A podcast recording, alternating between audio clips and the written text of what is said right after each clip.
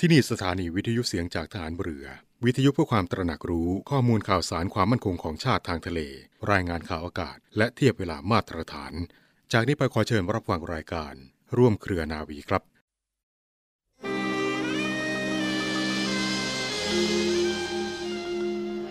ความจริงใจต่อผู้อื่น เป็นคุณธรรมสำคัญมากสำหรับผู้ที่ต้องการความสำเร็จและความเจริญ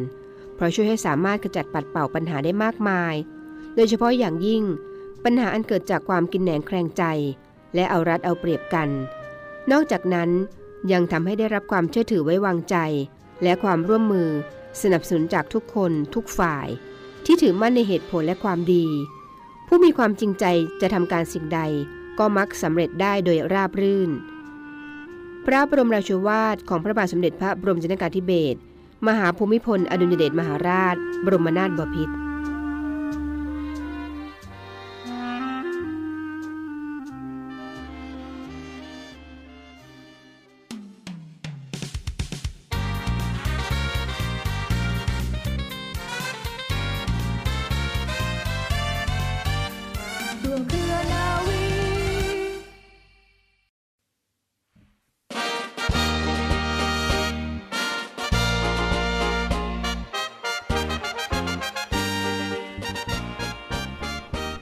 สวัสดีคุณผู้ฟังทุกท่านค่ะ ขอต้อนรับคุณผู้ฟังทุกท่านเข้าสู่รายการร่วมเครือนาวี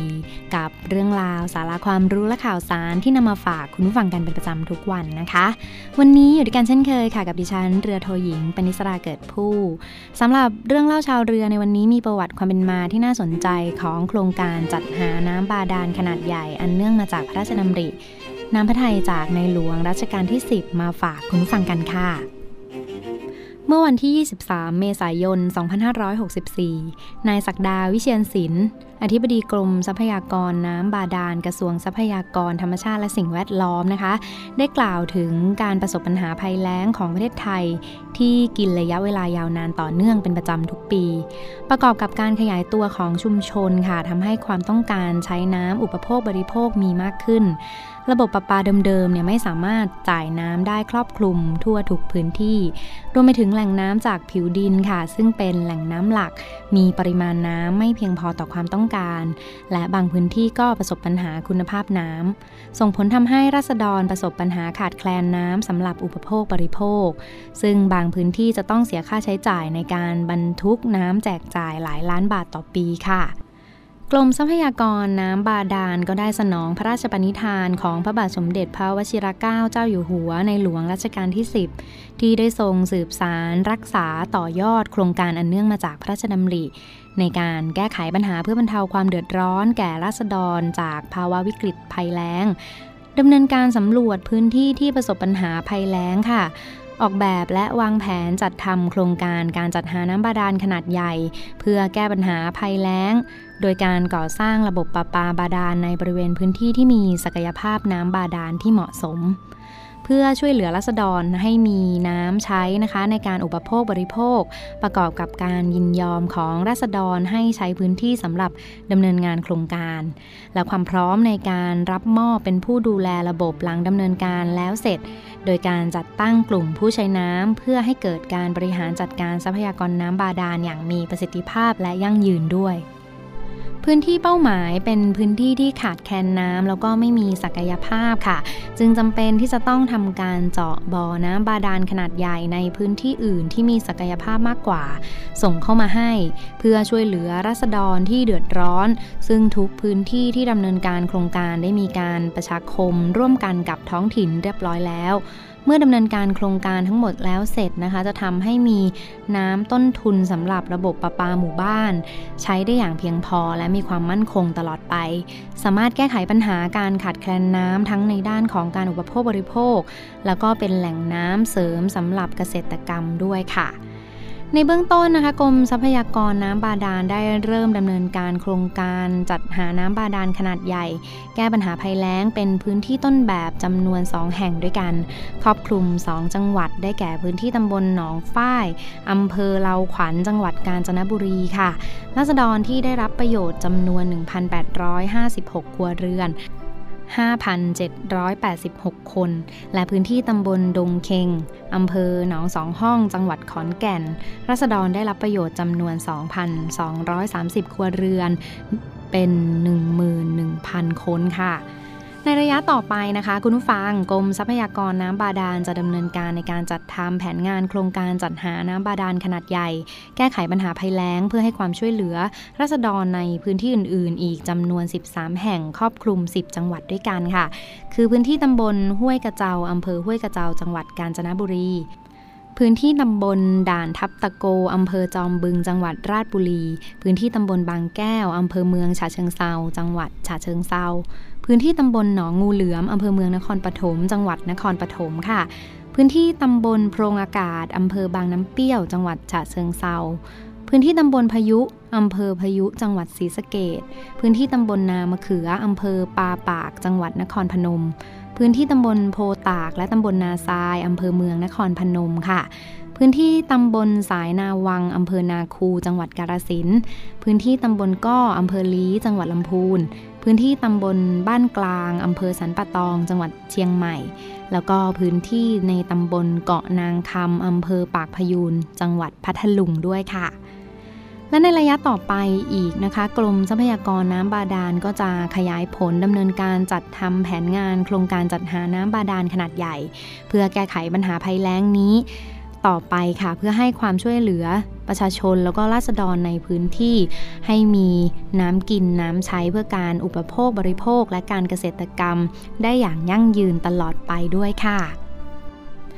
และนี่ก็คือเรื่องราวประวัติความเป็นมาที่น่าสนใจของโครงการจัดหาน้ำบาดาลขนาดใหญ่ อันเนื่องมาจากพระราชดำริ เป็นน้ำพระทัยจากในหลวงรัชกาลที่ 10 นะคะ ที่ทางรายการนำมาฝากคุณผู้ฟังกันค่ะ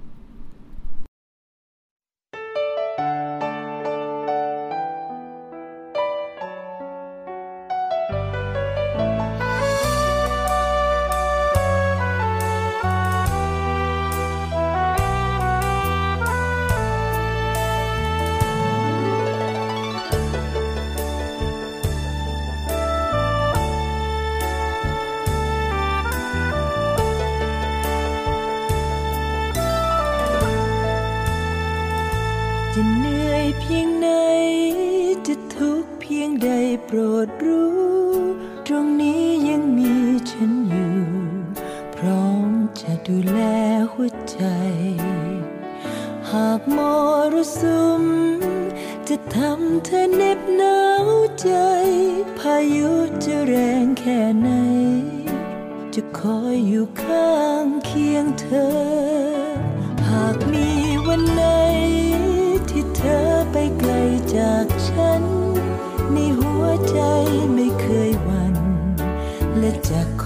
ธอย้อนมาก็ใจมันรู้คลื่นลมจะคอยพัดพาคอยซัดทะเลเข้าหาหาสายแห่ง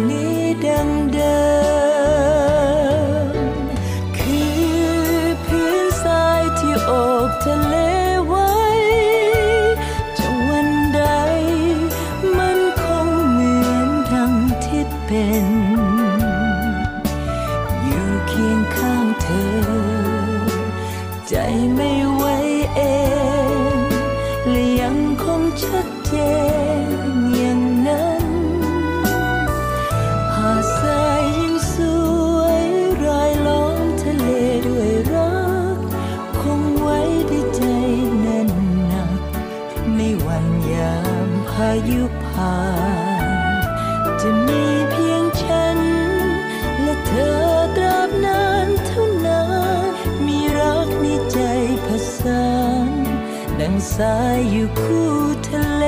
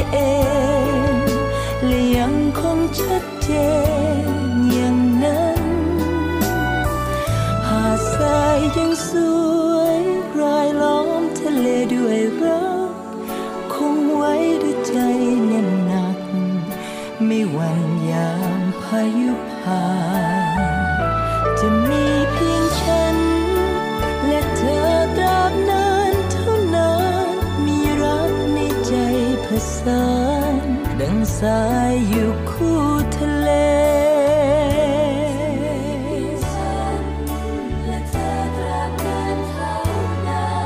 มีรักในใจผสาน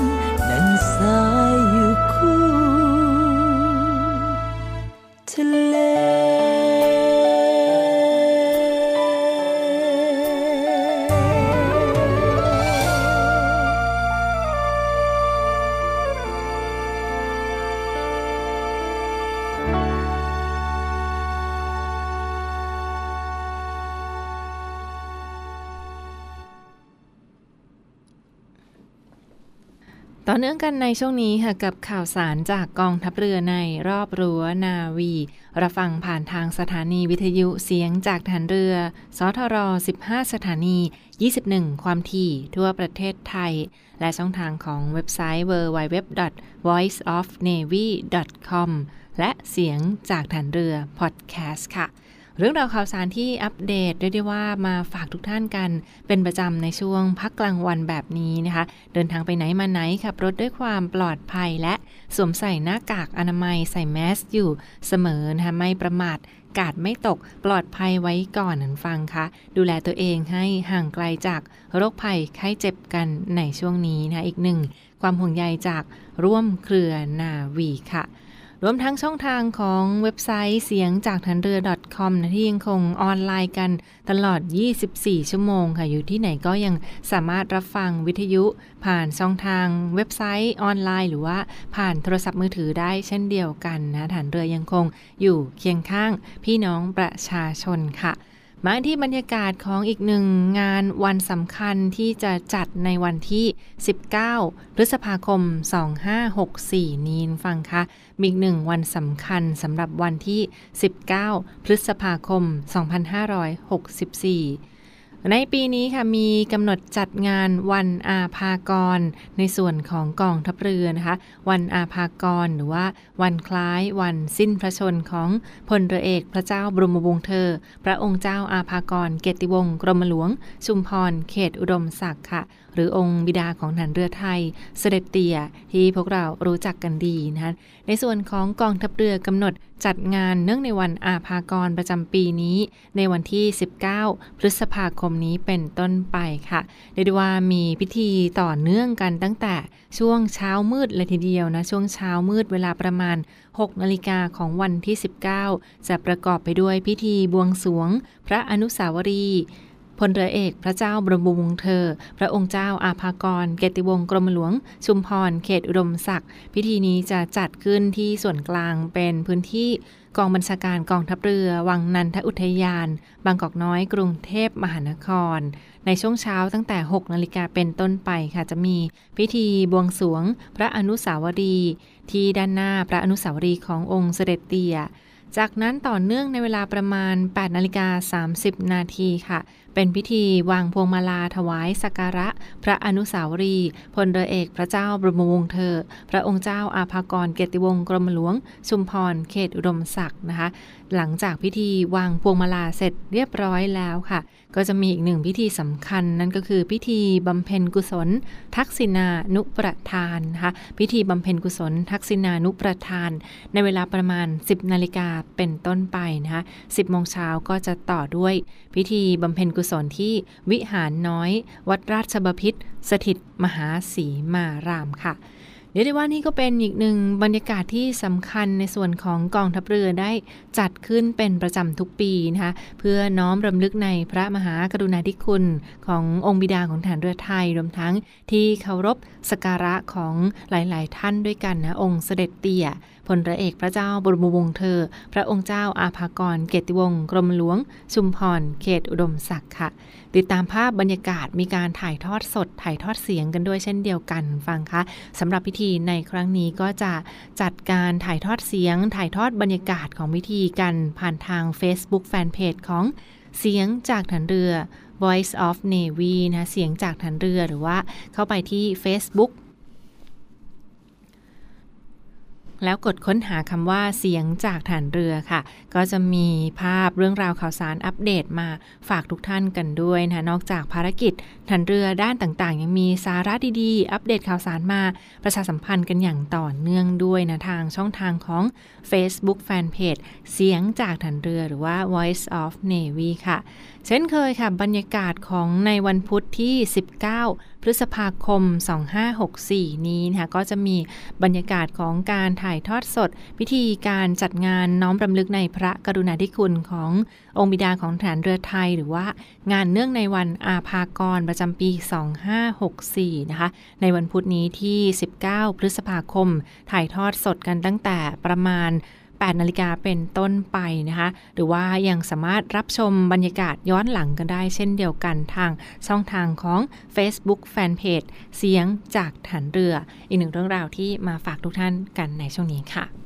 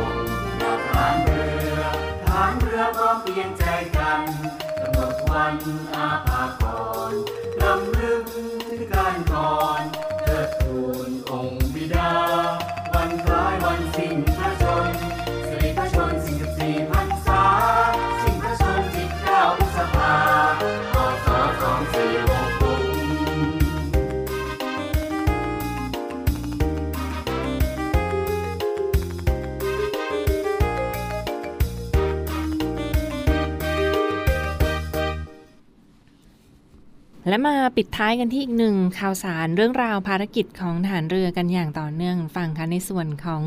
บรรยากาศสถานการณ์ของโควิด -19 ที่ผ่านมาค่ะ กองทัพเรือได้จัดรถครัวสนาม และกำลังพลทหารเรือกำลังพลจิตอาสาของหน่วย ลงพื้นที่ไปกับรถครัวสนามนะที่จะแจกจ่ายอาหาร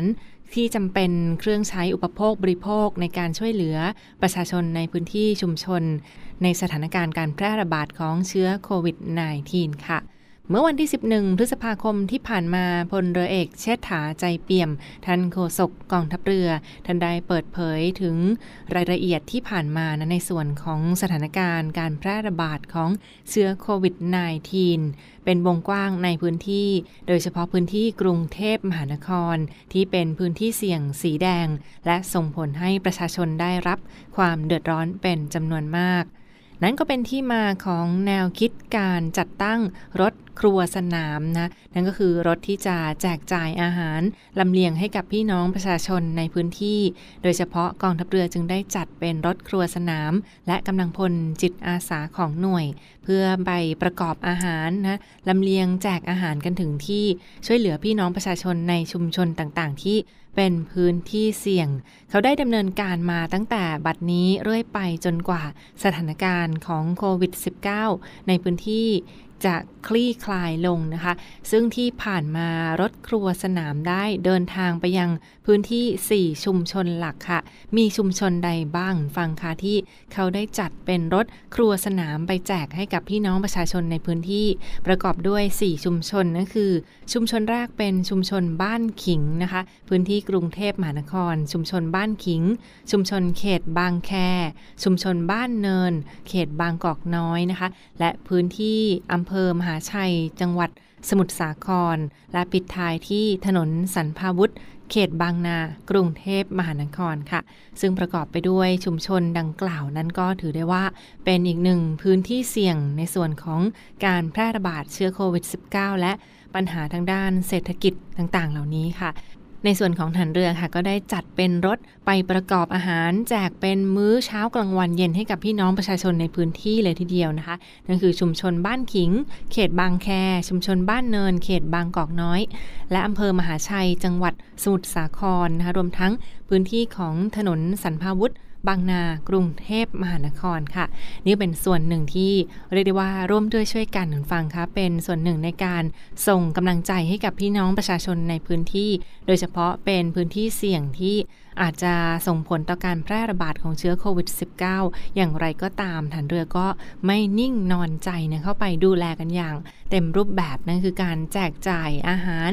มื้อต่างๆ รถครัวสนามไปประกอบอาหารกันอย่างปลอดภัยนะ แล้วก็มี social distancing มีการรักษาระยะห่างกันอย่างเคร่งครัดเลยทีเดียวนะคะ ทั้งนี้ค่ะในส่วนของท่านผู้บัญชาการหน่วยบัญชาการต่อสู้อากาศยานและรักษาฝั่งค่ะท่านได้ รับมอบหมายจากผู้บัญชาการฐานเรือที่ นำอาหารไปแจกจ่ายให้กับประชาชนในพื้นที่ดังกล่าวต่อไปค่ะนี่เป็นอีกหนึ่งเรื่องราวที่ฐานเรือยังคงอยู่เคียงข้างพี่น้องประชาชนมาฝากทุกท่านกันในช่วงนี้นะคะ หากมีเรื่องราวใด ๆ หรือว่าต้องการแจ้ง ขอรับการสนับสนุนใดๆค่ะก็ยังสามารถติดต่อไปได้โดยตรงเช่นเดียวกันที่สายด่วนกองทัพเรือโทร 1696 สายด่วนกองทัพเรือโทร 1696 ได้ตลอด 24 ชั่วโมงค่ะสำหรับวันนี้ทางรายการร่วมเครือนาวีนะขอขอบคุณทุกท่านที่ติดตามรับฟังและพบกันได้ใหม่ในทุกวันเวลาประมาณ 12 นาฬิกาเป็นต้นไปนะคะ วันนี้ดิฉันนาวาตรีหญิงจิรัชยาศรีอรุณและเรือโทจรันแสงเสียงฟ้านะคะ ลาไปก่อน สวัสดีค่ะ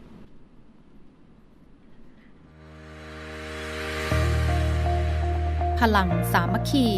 พลังราชนาวี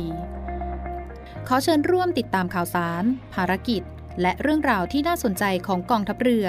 ผ่านช่องทาง YouTube กองทัพเรือ ด้วยการกดไลค์ กดติดตาม YouTube Channel กองทัพเรือ Royal Thai Navy Official Channel มาอัปเดตข่าวสาร และร่วมเป็นส่วนหนึ่งกับกองทัพเรือที่ประชาชนเชื่อมั่นและภาคภูมิใจ